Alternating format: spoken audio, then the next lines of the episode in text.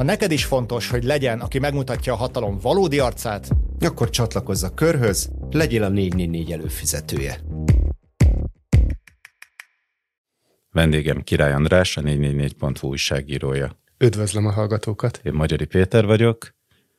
Üdvözlök én is mindenkit, a vágó Botos Tamás, és a szerkesztő Mészáros Zsófi nevében is. Lesz-e atomháború? Ledobják-e az atombombát? Erről van most szó nagyon sok helyen, az élőbeszélgetésekben is, meg az interneten is. Nagyon komoly aggodalmak vannak, főleg azóta, hogy Putyin a múlt héten, amikor volt ez az annektálós beszéde, amikor nagy ünnepséget tartottak, négy ukrán megye Oroszországhoz csatolása alkalmából, mert ebben a beszédében azt mondta Putyin, minden rendelkezésünkre álló eszközzel megvédjük Oroszországot. És hát ebből nagyon sokan azt a következtetést vonták le, hogy ez a minden eszköz, ez azt jelenti, hogy atombomba, hogy ez egy atomfenyegetés. Viszont ugye ebbe a beszédébe hát nagyon sok minden másról is beszélt. Beszélt arról is, hogy nem váltó műtétekre akarják kényszeríteni a nyugatiak a gyerekeket.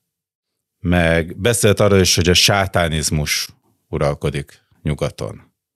Először is azt kérdezném Király Andrástól, aki az egész mostani háború talán legkiválóbb újságíró szakértője Magyarországon, hogy mennyire kell komolyan venni ezt a fenyegetést, mennyire valósak a mostani aggodalmak? Nagyon távolról fogok indítani, mert ugyan nem egy-két lépésben, de kimutatható a logikai kapcsolat az atombomba ledobása és a óvodások nem átalakító műtéte között.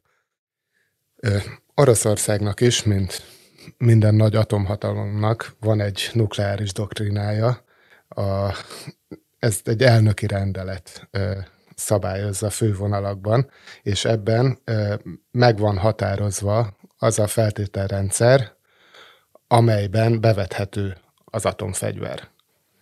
Az első pontja magától értetődően az, hogy akkor lehet atomcsapást indítani Oroszországnak, ha az előrejelző rendszerei riasztása alapján egy riválisa, ellensége, ellenfele maga is elindította az atomfegyvereket Oroszország felé. Ez ugye az teljes nukleáris háborús koncepció alapja, a kölcsönösen garantált pusztulás, mutually assured destruction, MAD, ez az alapelv. A második lehetőség az atomfegyver bevetésére, hogyha az Oroszországi Föderáció barátait és szövetségeseit éri bármilyen nukleáris csapás ennek megtorlásaként bevethet az Orosz, Oroszország is atomfegyvereket. A harmadik lehetőség az atomfegyver bevetésére, hogyha egy ellenséges erő vagy hatalom az orosz kritikus kormányzati infrastruktúrára, katonai támaszpontokra mér csapást olyan csapást, ami ugye lefejezheti az orosz vezetést, meg, megakadályozhatja a válaszcsapás elrendelését, nyilván ez esetben szintén elrendelik az atomcsapást, és a negyedik, és mondhatni, hogy ez a legalacsonyabb belépési küszöb az atomfegyver bevetésére, hogyha az Oroszországi Föderáció területét támadás éri, és ez a támadás létében fenyegeti Oroszországot. Tehát a legalacsonyabb belépési küszöb és egy teljes egzisztenciális fenyegetés. Oroszország megsemmisül, hogyha nem dobjuk le az atomfegyvert. Eddig a pontig valahogy el kell jutni kommunikációban. Azt jelen pillanatban azért nagyon nehéz lenyomni, még akár csak a hazai közvélemény torkán is, hogy Oroszország a létében lenne fenyegetve. Hiszen milyen fenyegetéssel áll szemben Oroszország? Oroszország területét alapvetően csak azért éri most ezekben a napokban bármilyen fenyegetés, mert Oroszország úgy döntött, hogy annektál négy olyan ukrán megyét, amelyeket nem is ellenőriz teljes egészében, amelyek területén harcok dúlnak, amelyek visszafoglalására éppen szeptemberben, illetve augusztus végén indított nagy ellentámadást az ukrán hadsereg. És bár ez az ellentámadás felfejlődőben van, és kifejezetten nagy eredményeket ért el szeptember elején, lényegében visszafoglalták egész Harkiv megyét. Most októberre fordulva elfoglalták Limán városát, Donetsk megye északi részén, ami az utolsó fontos logisztikai csomópontja volt az oroszoknak ezen a területen, ahonnan támogatni tudták volna Donetsk északi részének a megszállását. A legfrissebb információk szerint az ukrán csapatok átlépték az Oszkil folyót, ami Harkiv és Luhansk határán, de Luhansk határától egy olyan 20 kilométerre folyik észak-dél irányba, ami egy természetes védvonal lehetett volna. Az ukránok ezen átmentek, 10-20-30 kilométer mélyen behatoltak, közvetlenül Luhanskot fenyegetik, az egyetlen olyan megyét, ami 99,5 százalékban az oroszok ellenőrzése alatt volt, és közben délen, Herson megyében, ahol eredetileg elindították az offenzívájukat augusztus utolsó hetében, és ahol egy lassú, felőrlő műveletet végeztek. Nem megyek most ebbe bele a részleteibe, hogy ez miért alakult így. Rácz András kiválóan megírta nálunk, és én magam is a fronthelyzet sorozatomban többször elemeztem, hogy miért nem volt reális azt várni, hogy Hersonban is egy villámháborús művelet legyen. Ehhez képest az elmúlt két napban 30-40 kilométert mozdult déli irányba a front a megye északnyugati csücskében. Összeomlóban van az orosz védelem, Herson nyugati részén is. De ez még mindig nem olyan fenyegetés, ami olyan értelemben éri Oroszországot, ahogy a világ tekint Oroszországra. Tehát a eredeti orosz államhatár vonalától nagyon messze van bármilyen fenyegetettség. És akkor, ha jól értem, a NATO a háború kezdete óta azért hangsúlyozza mindig, hogy nem mennek NATO katonák közvetlenül ebbe a háborúba, nem fogják Oroszországot támadni, nem adnak olyan fegyvert az ukrán hadseregnek, amivel elérik az orosz hátországot, hogy pontosan ez a nukleáris doktrína ne lehessen érvényesíthetővé tenni. Semmilyen hivatkozási alapot nem akarnak adni Putyin kezébe arra, hogy itt Oroszországot ténylegesen a létében fenyegetné bárki. Való igaz, hogy az orosz propaganda tulajdonképpen már a háború felvezetésében is próbálta egyfajta egzisztenciális fenyegetettségként beállítani Ukrajnának a létét is, és most néztem, hogy május elején beszéltünk először Ukrajnáról Csurgó Dénessel hármasba itt a podcast sorozatban. Ugye már akkor felmerült az a gondolat, hogy Oroszországnak egy különös logika szerint valójában érdekében állhat bevonni a nato a konfliktusba. Akkor az volt a tézis, hogy azért, mert hogyha a nato is bevonja a konfliktusba, akkor az Egyesült Államok és a nyugati szövetségesei a tárgyaló partnerek, akikkel meg kell egyezni a békéről, meg lehet egyezni Ukrajna feje fölött a békéről, és hát a NATO nyilván más szempontrendszerek szerint értékeli a béke feltételeit, mint Ukrajna, nem feltétlenül Ukrajna teljes területi egysége a legfontosabb szempont a békekötésben, inkább Oroszország lecsillapítása.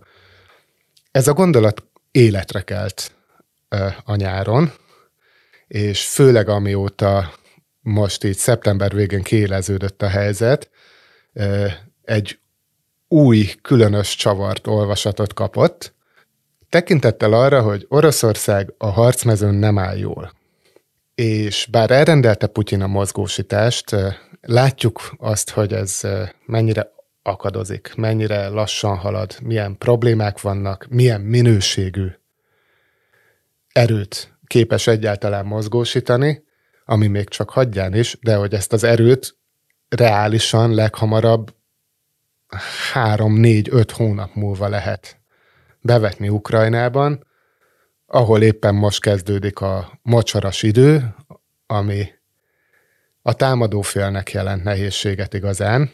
Tehát a, az a különös helyzet alakult ki, tehát februárban láttuk, hogy milyen nehézségeket okoz mocsárban támadni, kizárólag kiépített főutakon lehet haladni. Ez remek lehetőséget ad egy gerilla taktikával fellépő védőseregnek arra, hogy zaklassa a vonalakat.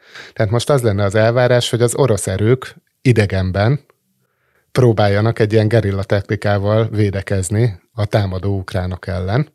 Ahova ki akarok lyukadni az az, hogy Oroszország most vesztésre áll a harc téren.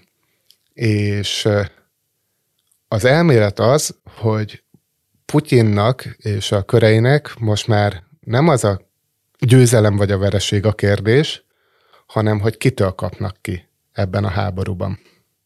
És így lehet értelme az atomfenyegetésnek? Így lehet értelme az atomfenyegetésnek, mert ha bedobják az atomfegyvert, azt nem lehet válasz nélkül hagyni. Tehát ez egy nincs olyan logika, amely alapján meg lehet engedni a világ bármelyik országának, hogy büntetlenül egyoldalúan atomfegyvert vessen be egy egyébként nem is szimmetrikus konfliktusban. Az atomfegyver bevetésével kiprovokálja Putyin azt, hogy az Egyesült Államok és a NATO is valamilyen formába harcba lépjen. Nyilván erre reagálni kell. Majd el is gondolkozunk azon, hogy milyen reakciókat adhat egyáltalán az Egyesült Államok egy ilyen szituációra, de most jelen esetben elég annyi, hogy az Egyesült Államok és a NATO is belép a háborúba, és még Ukrajnáról ugye hónapok óta, vagy már évek óta az az orosz propaganda állítás, hogy egy alsóbrendű ellenfél, amit le fogunk söpörni, attól vereséget szenvedni rendkívül kínos lenne. Az Egyesült Államokról viszont nem ez a kép él az orosz nyilvánosságban, tehát még a legelvadultabb orosz nacionalisták is minimum egyenrangú ellenfélként írják le az Egyesült Államokat, de talán még a legelvadultabbak is inkább gondolják azt, és kommunikálják azt, hogy az Egyesült Államok hadserege, technikai adottságai, fejlettsége, modern fegyverei miatt valójában erősebb az orosz hadseregnél, ami egyébként a realitás is pláne a NATO-val kiegészítve egyértelműen ez a nyugati katonai szövetség egy erősebb ellenfél, mint Oroszország. Most tehát azt állítod, hogy lehetséges egy olyan forgatókönyv az orosz hadvezetés, az orosz politikai vezetés fejében, inkább dobjuk le az atombombát, halljon meg rengeteg ember, utána a válaszcsapásban még sokkal több ember esetleg halljon meg a mi oldalunkon, csak azért, hogy az erősebbtől kapjunk ki. Igen, mert ha az Egyesült Államoktól, egy méltó ellenféltől, egy erősebb ellenféltől kap ki Oroszország, akkor tulajdonképpen már önmagában, és itt egy kicsit visszaugrunk az egzisztenciális fenyegetésre, annak elhárítása, hogy Oroszország megszűnjön, már győzelem. Már kommunikálható győzelemként. Nem haltunk meg. Mind.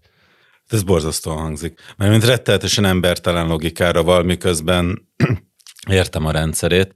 És ez csak egy elméletet nyilván másfajta megfontolások is lehetnek, de logikailag ezt a gondolatot csak így tudom levezetni.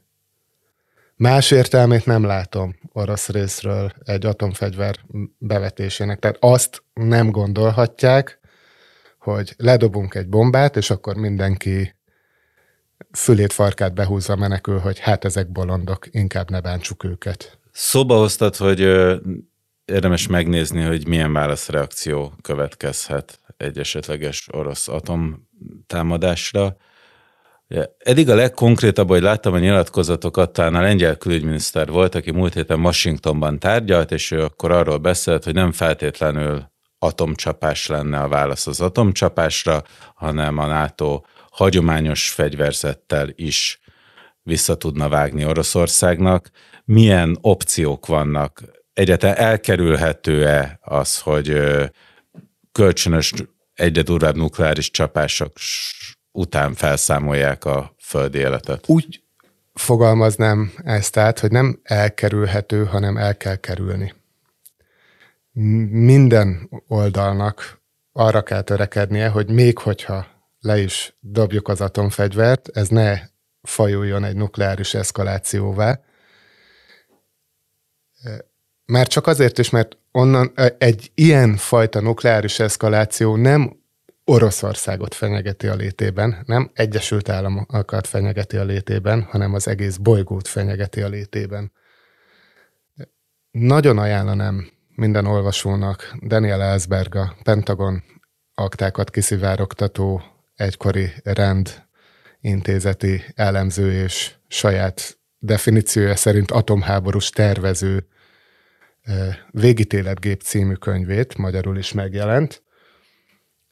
Nyilván nem a leg-up hiszen ő a Kennedy és Johnson, illetve Nixon kormányzatok idején volt az amerikai kormány tanácsadója. Abból az időből származnak az ismeretei arról, hogy hogyan képzelték el az atomháborút. Nagyon ezek az elképzelések azóta se változtak. Akkoriban még nagyon keveset tudtunk az atomfegyverek hatásairól. A kísérleti robbantások során nem feltétlenül azt vizsgálták, hogy milyen hosszú távú hatásai vannak egy atombombának, azoknak a célja az a, magának a fegyvernek a tökéletesítése volt. Így jellemzően csak a közvetlen hatásait vizsgálták, és amikor valamikor még a Kennedy kormányzat idején az Ellsberg révén eljutott az a kérdés a Egyesített Vezérkarhoz, hogy végül is mennyi áldozata, halálos áldozata lenne egy teljes körű atomháborúnak a Szovjetunió és Kína területén, mert az amerikai tervek akkor arról szóltak, hogy ha lebombázzuk a szovjeteket, akkor azért Kínát is bombázzuk le, ne maradjon már másik, akinek van atombombája. És akkor a nagyon visszafogott becslések, a közvetlen hatás okozta áldozatszámról az volt, hogy a Szovjetunióban és Kínában meghal a csapás után közvetlenül és az azt követő hat hónapon belül 325 millió ember. A csatlós államokban, tehát mondjuk Magyarországon, Lengyelországban 100 millió ember, a csatlós államokkal közvetlenül szomszédos semleges államokban, Finnországban, Ausztriában. 100 millió ember, és amikor Nyugat-Európát eléri a felhő, ott is egy olyan 100 millió ember. És ez az a becslés volt, amikor még nem is létezett elméletként sem a nukleáris tél elmélete, azt a 70-es években döbbentek rá, hogyha ennyi bombát ledobnak, és akkor még százas nagyságrendű bombáról beszélünk, most tízezres nagyságrendben vannak atomfegyverek. A pontos adatokat nem tudunk, de mondjuk az amerikai tudósok testületének feltételezése szerint Oroszországnak egy olyan közel 6000 bevethető atomfegyvere van, amiből 1500 rendszerbe is van állítva mondom, a becslések, amiről beszélek, azok pár száz atombomba felrobbanásáról szóltak. Ez olyan porfelhőt ö, lőne fel több tíz kilométer magasba a légkörbe, ahol esély sincs arra, hogy lehújjon. Ellenben nagyon szépen eloszlik, hogy ugye az egész bolygó egy porfelhőbe takarózik, nem éri többet napfény a felszínt, és megfagyunk, ha pedig nem fagynánk meg, akkor éhen halunk. Tehát akkor... Érdemes elkerülni azt, hogy eszkalálódjon egy nukleáris konfliktus. Visszatérjek a eredeti kérdésre. Nyilvánvalóan a, ez azt jelenti, hogy aszimmetrikus válaszokat kell keresni egy ilyen orosz demonstrációra, nevezzük most ezt így, Ugye minden forgatókönyv, vagy elképzelt forgatókönyv szerint nem arról lenne szó, hogy Oroszország kilő száz atombombát Ukrajnára, hanem hogy demonstratívan felrobbant egy taktikainak nevezett fegyvert. Tehát eleve a demonstráció, provokáció mértéke és korlátozott lenne, erre nem reális ez a csapás, hogy akkor megmutatjuk, hogy nekünk is van egy 15 kilótonnás atombombánk, amit mi is fel tudunk robbantani valami viszonylag ritkán lakott orosz terület fölött, hogy akkora bajt azért ne okozzunk. Adja magát a lehetőség, hogy hagyományos fegyverekkel végrehajtott csapással válaszoljunk erre. Nyilván ennek a csapásnak jelentősnek kell lennie. Olyannak, ami visszatarthatja Oroszországot attól, hogy tovább próbálkozzon atomfegyverrel, viszont úgy is kell súlyozni, hogy ne érezze egzisztenciájában fenyegetve magát. Ha nagyon cinikus akarnék lenni, akkor azt mondanám, hogy ez most adottak is a körülmények, mert egy ilyen csapást végre lehet hajtani azon a területen kívül, amit a világ Oroszországnak ismer el. Ukrajnában rengeteg orosz katona, hadianyag állomásozik. A NATO-nak és hát itt ugye mindig az Egyesült Államokra gondolunk a szervezet felépítése miatt bőségesen vannak olyan képességei, amelyekkel ezekre az erőkre precíziós csapást tud mérni. Tehát a gondolat, amit a lengyel külügyminiszter felvetett, amúgy az amerikai tábornoki karon belül is nagyon népszerű, legalábbis nyugalmazott tábornokok is hasonlóan vélekednek. Legutóbb a David Petraeus, aki volt a CIA igazgatója, illetve az irak és afganisztáni háború főparancsnoka is egy időben. Ő is azt fejtegette, hogy egy ilyen esetben egy korlátozott, ám de mégis nagyon erős csapást kell mérni az Ukrajnában állomásozó orosz erőkre és a Fekete-tengeri flottára. Tehát mondjuk elsüllyesztik a Fekete-tengeri flottát, megsemmisítenek minden katonai támaszpontot a Krimem, kibombázzák a Herszoni védelmet, orosz be, beásott alakulatokat, kicsit meggyengítik a Donetszki határt. Ezzel egyrészt már is megteremtik annak a feltételét, hogy az ukrán hadsereg, ami éppen eleve lendületben van, egy átütő sikert érhessen el lényegében az összes fronton, de magát Oroszországot nem támadták, a teljes orosz hadsereget nem semmisítették meg, de nagyon-nagyon-nagyon súlyos csapás mértek rá, jelentősen korlátozták minden olyan képességében, hogy bármilyen támadó műveletet, agresszív háborút indítson a belátható időn belül, mondjuk egy 5-10 éves időtávon, az már mindkét oldalnak. Tehát meg is mutattuk az oroszoknak, de adunk is Putyinnak egy esélyt arra, hogy azt mondja, hogy oké, okay, itt álljunk meg. Ha ezt így folytatjuk, akkor Oroszország valóban a létében lesz fenyegetve. Most meg még eljuthatunk addig a pontig, amiről az előbb beszéltünk, hogy azt lehet mondani, hogy megpróbáltuk, egy nagyon komoly ellenféllel álltunk szemben, életbe maradtunk, nyertünk. A találgatások közben visszatérő motivum, hogy Oroszország valószínűleg csak egy pici atombombát vetne be, éppen hogy csak mondjuk egy taktikait. Ez mit jelent? Egyáltalán van-e valójában pici atombomba? A taktikai atomfegyver az egy nagyon cinikus, de valahol lenyűgöző katonai műszó. Igazából arra lett kitalálva, hogy egyáltalán reálisan beszélni lehessen atomháborúról.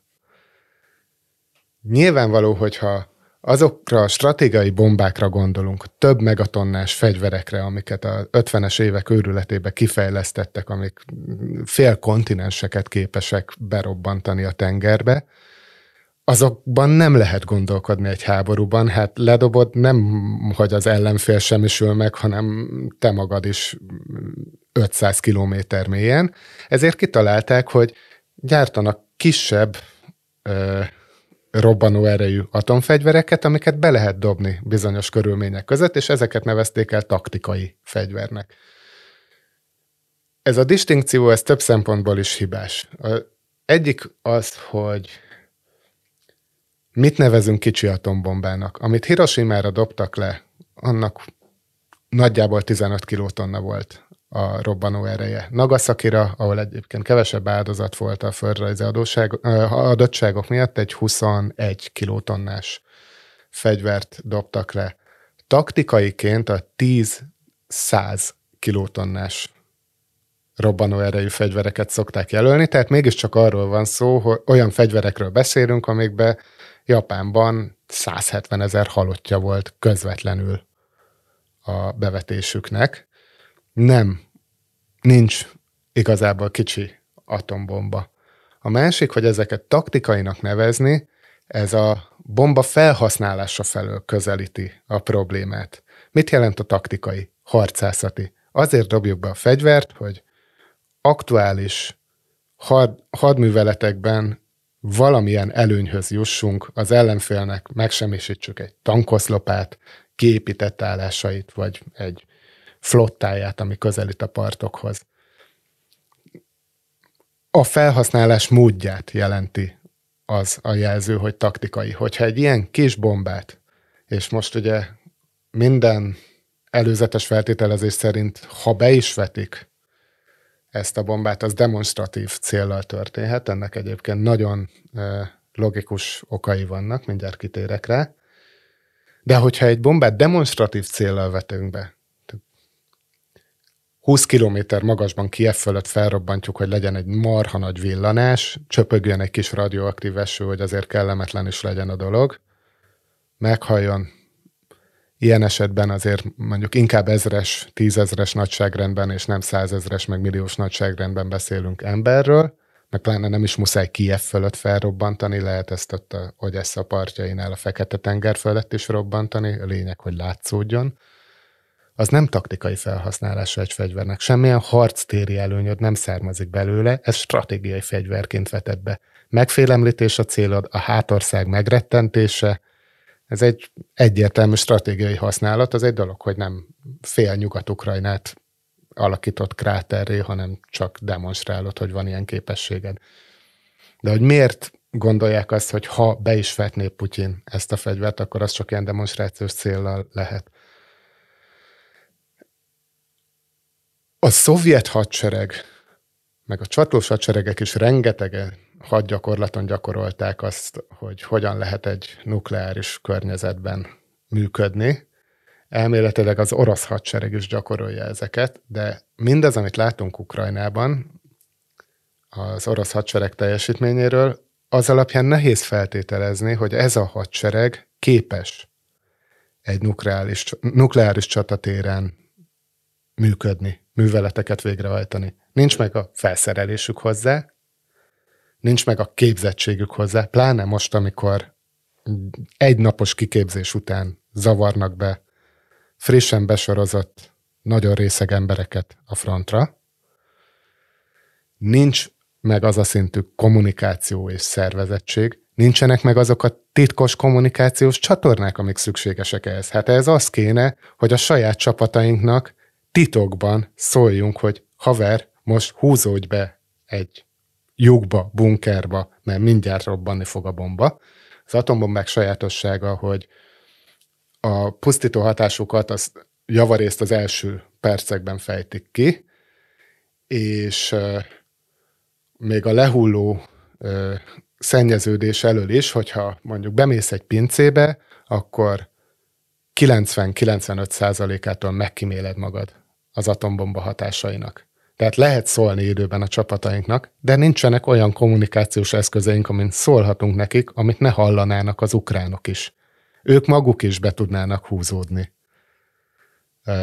A bunkerba, ahonnan aztán, hogyha két órát ücsöröksz a bunkerba, és utána jössz ki, akkor már tized akkora kockázatoknak vagy kitéve a sugárzás tekintetében, mert az atombomba robbanáskor keletkező sugárzó anyagok azoknak a felezési ideje nagyon rövid, időben és térben távolodva az atomrobbanás helyétől egyre mérsékeltebb a hatás, a egy 10 kilotonnás bomba felrobbantásának hatásait nézegettem az előző este.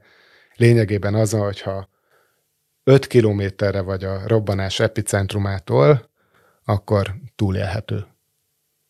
Szelidebb, mint Csernobyl? Sok szempontból igen. Egy atomerőműben másfajta hasadó anyagok keletkeznek, amikor az leolvad. Tehát amikor Csernobilból kiszabadult a felhő, és elindult Nyugat-Európa felé, azok lassabb felezési idejű ö, nukleáris molekulák voltak, sokkal tovább jelentett komoly egészségügyi kockázatot, hogyha belélegezted, megetted a salátán, amire ugye az eső rámosta. Szelidebb, mint Csernobil? Egy, ato- egy ö, atomfegyvernél ez nem ennyire jelentős probléma. Ennek ellenére taktikai előnyhöz nem nagyon tudnak jutni a, az oroszok a bevetésével. Pszichológiai hatás azért biztos, hogy lenne, minimum. Ez kicsit megtippelhetetlen egyébként, hogy annak milyen, milyen hatása lenne. Nyilvánvalóan fel tudná dobni az orosz morált, már ha valamennyire is képesek kivitelezni, és nem az van, hogy helyből meghal nekik is pár ezrednyi katonájuk a saját csapásukban, ami nem tenne jót a morálnak. De nem tudom, hogy az ukrán morált megtörnie. Ők végül is hónapok óta egy erősebb ellenféllel szemben küzdenek. Ez inkább csak egy újabb bizonyíték lenne arra, hogy ezek itt a kiirtásunkra törekednek. Ha, ha nem vetünk, nem vetjük bele magunkat minden erőnkkel, akkor el fogunk pusztulni. Esetleg az európai NATO szövetségeseket azért elbizonytalaníthatja, akik elgondolkodhatnak azon, hogy akár az ő területüket is érheti hasonló támadás. Például az északi áramlat 1-2 felrobbantása kapcsán látszik. A NATO tagokra lehet hatással, szerintem aszimmetrikus az, hogy melyik ország hogy fog erre reagálni.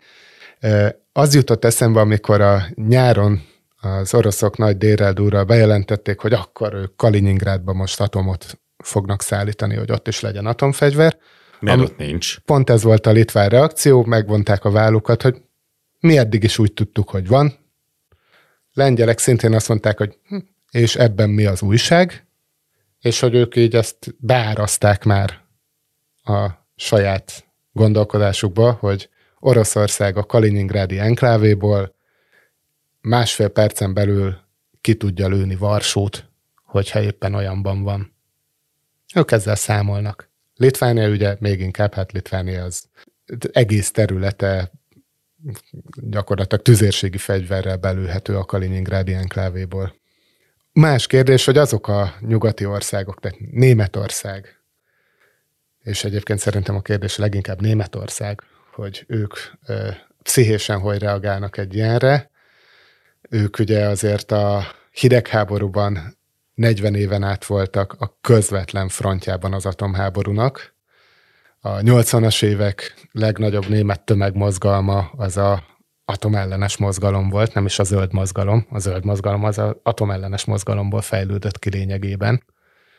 A békemozgalom is mindig a atomsemlegességre, atomfegyvermentességre koncentrált, ők ebben az egzisztenciális rettegésben éltek 40 évig. Őket el lehetne szerintem bizonytalanítani. Azt gondolom, hogy a svédek másképp reagálnának. A finnek azok kicsit ugyanabban vannak, mint a lengyelek meg a baltiak, hogy hát ők eddig is közvetlenül szomszédosak voltak Oroszországgal, tehát eddig is ezzel a fenyegetéssel néztek szembe. A finn hadsereget azt lényegében 1945 óta arra trenírozzák, hogy egyszer majd megindulnak a szovjetek, oroszok, és azt nekünk kicsi finnépnek fel kell, fel kell tartóztatni őket. Egyébként ugye a finnek már egy nyugati atomcsapásnak is nagy vesztesei lennének, mert a orosz haditengerészetnek a minden fontos tenger alatt járó támaszpontja azon a félszigeten van, amin Finnország is és a tengeralattjáró támaszpontok egy stratégiai nukleáris csapásnak a első számú célpontjai, hiszen ott vannak azok a fegyverek, amik utána el tudnak tűnni a tenger mélyén, és ami, amelyekkel meglepetésszerű csapásokat lehet indítani a világ bármely pontjáról. Valószínűleg hamarabb semmisítik meg a tenger alatt járó bázisokat, mint az orosz vezetési központokat. Véletlenül se tudjon megszökni. Igen, tehát a közvélemény biztosan el lehet bizonytalanítani. A politikánál viszont visszautalnék arra, hogy ez egy olyan eszkaláció, amit ténylegesen nem lehet ö, elengedni. És nem csak azért, mert hogy akkor mi tartja vissza Oroszországot, hogy újabb és újabb bombákat vessen be, hanem mi tartja vissza Kínát, hogy már holnap után ledobjon egy atomot Tajvanra hogyan lehetne iránt bár, bármilyen eszközökkel visszarángatni a tárgyalóasztalhoz, és lebeszélni róla, hogy legyen saját atomfegyvere. Mit kezdjünk Észak-Koreával, amit egy futóbolond irányít? Világos, nem lehet szó nélkül hagyni ezek szerint. Arról tudunk bármit, hogy ki, hogyan, mennyi idő alatt rendelheti el, hogy az oroszok bevessenek atomfegyvert? Mivel ténylegesen egy olyan eszközről beszélünk, ami globális pusztulást, a teljes emberiség pusztulását hozhatja el, a két nagyhatalom, aminek valamennyire ismerjük a nukleáris terveit, nagyon szigorúan úgy szabályozza, legalábbis törvényileg, és nyilvánosan hirdetetten az atomfegyver bevetését, hogy annak elrendelése a mindenkori elnök kizárólagos felelőssége. Senki más nem rendelhet el atomcsapást, mondja ki az amerikai törvény, és mondja ki Vladimir Putyin orosz elnök rendelete is. Az amerikai értelmezés szerint az atomfegyver bevetésében a Egyesített Vezérkar főnöke csak egy tanácsadó. Hogyha Joe Biden azt mondja, hogy dobjátok le a bombát, arra a vezérkari főnök legfeljebb azt mondhatja, hogy szerintem nem kéne, de a Biden azt mondja, hogy de, de, dobjátok le, akkor a vezérkari főnök válaszol az, hogy igenis. A piszkos titka ennek a rendszernek, hogyha kizárólag egy ember rendelheti el az atomfegyver bevetését, akkor a nukleáris elrettentés nem működik. Akkor egy darab embert kell kiiktatni a rendszerből az ellenségnél ahhoz, hogy ne fenyegessen minket válaszcsapás. Tehát ezt a felelősséget valójában az, aki meghozhatja a döntést, delegálni tudja alsóbb szintekre, és Ellsbergtől, a végítéletgépből tudhatjuk, hogy delegálja is. Már Eisenhower elnök, az első, hát illetve Truman volt, aki elrendelte az első, az egyetlen atomcsapást a világtörténelemben, de már Eisenhower elnök, az őt követő elnök is egy titkos elnöki rendeletben delegálta az atomcsapás elrendelésének jogát alsóbb szintekre, ahonnan aztán tovább delegálták ezt a döntési lehetőséget, éppen azért, hogyha támadás éri, atomtámadás éri az Egyesült Államokat, garantált legyen a válaszadás képessége. Oroszországról legalábbis egy hirtelenjében nem találtam ilyen jellegű leírást, de egészen biztos, hogy hasonlóan gondolkodnak. Nem, jut, nem juthatnak másra logikusan. Náluk is szinte biztos, hogy előre delegálva van a döntési jog alsóbb szintekre is. Mennyire alsó szintekről beszélünk? A koreai háború idején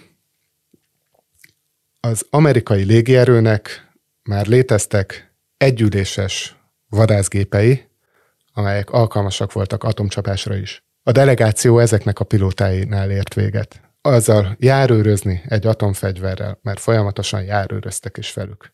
És nem kapsz választ a központtól, akkor az utasítás az az, hogy indíts meg az akciót, mert a központ valószínűleg nincs. Az, hogy a központ nem válaszol, az egy milliókra ból is lehet, légköri zavar, nem megy át a rádiójel, elromlott egy relé, egy öt filéres relé a repülőgépeden, de feltételezd azt, hogy megszűnt, megszűnt maga a központ, mert rádobták az atomot. Ez egy utólag elég ijesztően hangzik, szerencsé, hogy a korai háborúban ezt egyrészt nem tudtuk, másrészt mi konkrétan nem éltünk. Mi éltünk, élhettünk meg a most élő generáció hasonlóan éles, hasonlóan veszélyes helyzetet? A kézenfekvő válasz a kubai rakétaválság volna, ahol nagyon közel jutottunk az atomháborúhoz, és félreértések sorozatával kerültük el. Tehát félreértések sorozatával sodródtunk közel hozzá, és véletlenül is kerültük el az egészet. De az nem arról szólt, hogy valaki konkrétan elkezdett fenyegetőzni azzal, hogy le fogja dobni az atombombát, a szimplán az volt, hogy a kubai forradalom győzelme után a Szovjetunió meglátta a lehetőséget, hogy rövid hatótávolságú rakétákkal is tudja fenyegetni az Egyesült Államokat. Kuba 80 kilométerre van Floridától, tehát nem kell interkontinentális ballisztikus rakétákkal bombázni az Egyesült Államokat. Kivéthetetlen lyuk a, az Egyesült Államok alhasán Kuba. Egyébként az amerikaiaknak volt egy hasonló opciója Törökország, ahol állomásoztattak is rövid és középható távolságú rakétákat, amivel a Szovjetunió déli részét sakban tudták tartani. A kubai rakétaválság lényegében erről is szólt, hogy akkor nem viszünk Kubába rakétákat, hogyha ti meg kivonjátok Törökországból a rakétákat, és végül is nagyjából ez is lett a deal. De itt nem volt kimondva. Khrushchev nem azzal verte az asztalt, hogy le fogom dobni az atombombát. Tehát ezekről azért tudunk, mert Nixon felvette, rögzítette a elnöki irodában zajló beszélgetéseit, így visszahallgatható, ahogy Kissinger-t kicsit talán még így zrikálja is, hogy az atombomba az aggasztana, mi, Harry? Hogyha azt ledobatnám Hanoira. Mert mennyi áldozata lenne annak, hogyha lebombáznánk a gátakat, így monszun idején? Kétszázezer? Ne, akkor inkább ledobnám az atomot. Csak azt akarom, hogy nagyban gondolkodj, Henry, az ég szerelmére. Mondta Nixon Kissingernek. Szóval, de hogy visszatérjek az eredeti kérdésre, a mi életünkben ennyire közel nem voltunk. A szüleink életében jártunk közel hozzá, a mi életünkben nem, még hogyha a 80-as évek elején az akkor már öntudatoknál lévő generáció nagyon is rettegett az atomháború lehetőségétől. Teljesen reális volt, ugye akkor Ronald Reagan volt az elnök, aki éppen a gonosz birodalmának minősítette a Szovjetuniót, csillagháborús terveket fontolgatott, egyfajta eszkalációt folytatott, verbális eszkalációt folytatott ő is, ami sokan sok elemző és történész véli úgy, hogy nagyban hozzá is járult a Szovjetunió összeomlásához. Érdekes, hogy ugye azt sokkal inkább értelmezhetnénk egzisztenciális fenyegetésnek, amit Ronald Reagan folytatott retorikailag, mint bármi, ami most történik, és arra mégsem az volt a szovjet vezetés válasza, hogy akkor mi meg rátok dobjuk az atomot, hogy most és hogy visszakanyarodjak a nyitó gondolatunkhoz, a nyitó kérdésünkhöz. Ezt az egzisztenciális fenyegetést erővel kell megteremteni. A látszatát, az érzetét az orosz propagandának kell megteremtenie annak, hogy már pedig itt egzisztenciális fenyegetés. Oroszországot a létében fenyegeti a nyugat, és hogy eljussunk a nem váltóvodásokig. Ez az egzisztenciális fenyegetés. Jönnek, azt mondják majd a gyerekeinknek, hogy a fiú az lány, a lány az fiú, ezért őket átoperáljuk. Nemzőképtelenné tesszük őket, az már létében fenyegeti Oroszországot. Ezek le akarnak cserélni. Nem vagyok benne biztos, hogy az összes hallgatónkat megnyugtattad, ezzel a beszélgetéssel, de hogy mindenki tisztábban láthat és jobban értheti a mostani helyzetet, abban biztos vagyok. Nagyon szépen köszönöm Király Andrásnak. Én is köszönöm.